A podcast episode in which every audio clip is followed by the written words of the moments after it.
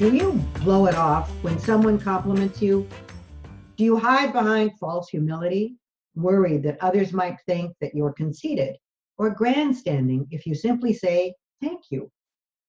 Learn what that says about your relationship with you and discover how to turn this around to learn how saying thank you is actually a gift.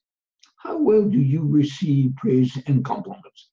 After all, if you can't receive the recognition from others, it's a bit like living in a psychological desert. Hi, I'm Judith Sherven. And I'm Jim Sniechowski. Welcome to another of our Overcoming the Fear of Being Fabulous podcasts. And today we invite you to increase your ability to receive compliments and praise. Because our human need for recognition is nearly as important as, a, as is breathing in oxygen. Yet, how many people do you know who exude a solid sense of self confidence, who take in praise with poise and grace? Unfortunately, far too often people have been raised in environments that contaminated, yes, contaminated the process of receiving praise by being taught that you need to be humble, modest, to never get a swelled head, to never appear arrogant, never come off as superior. And in fact, many people have been taught you need to play yourself down.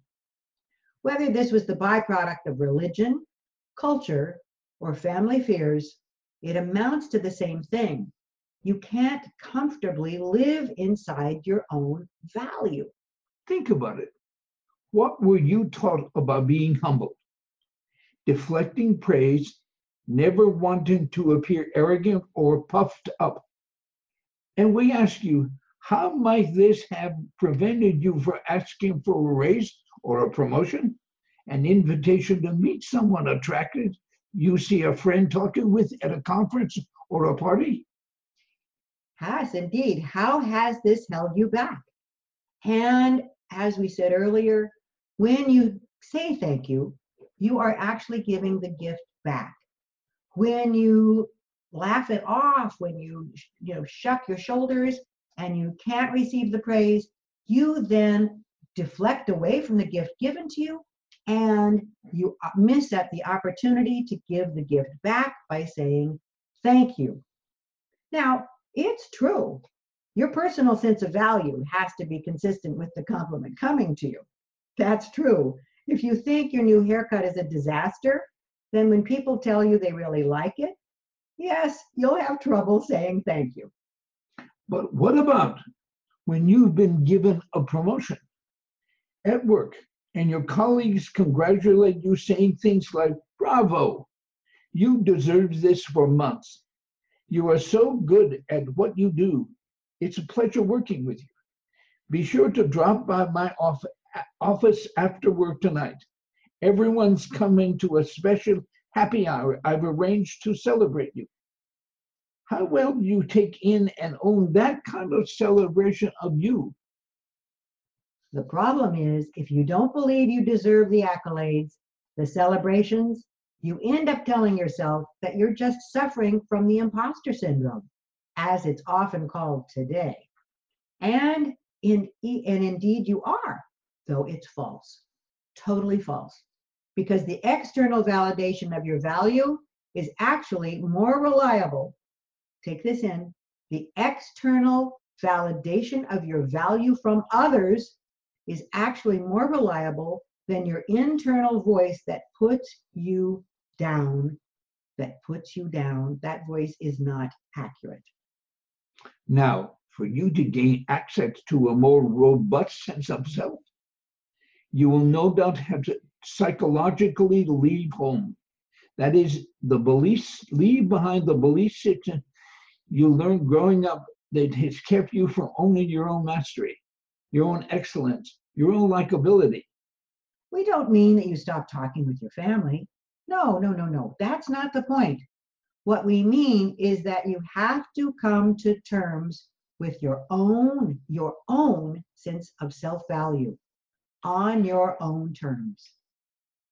As we wrap up this topic for today, we encourage you during the next several days when this is very robust in your memory to notice what happens when you pay compliments to someone in your life or you praise someone at work, acknowledging that they were really good at a team meeting or you appreciated how well they wrote their report. Perhaps you see somebody on the street, a stranger, and you really like their jacket and you tell them so. Do they thank you?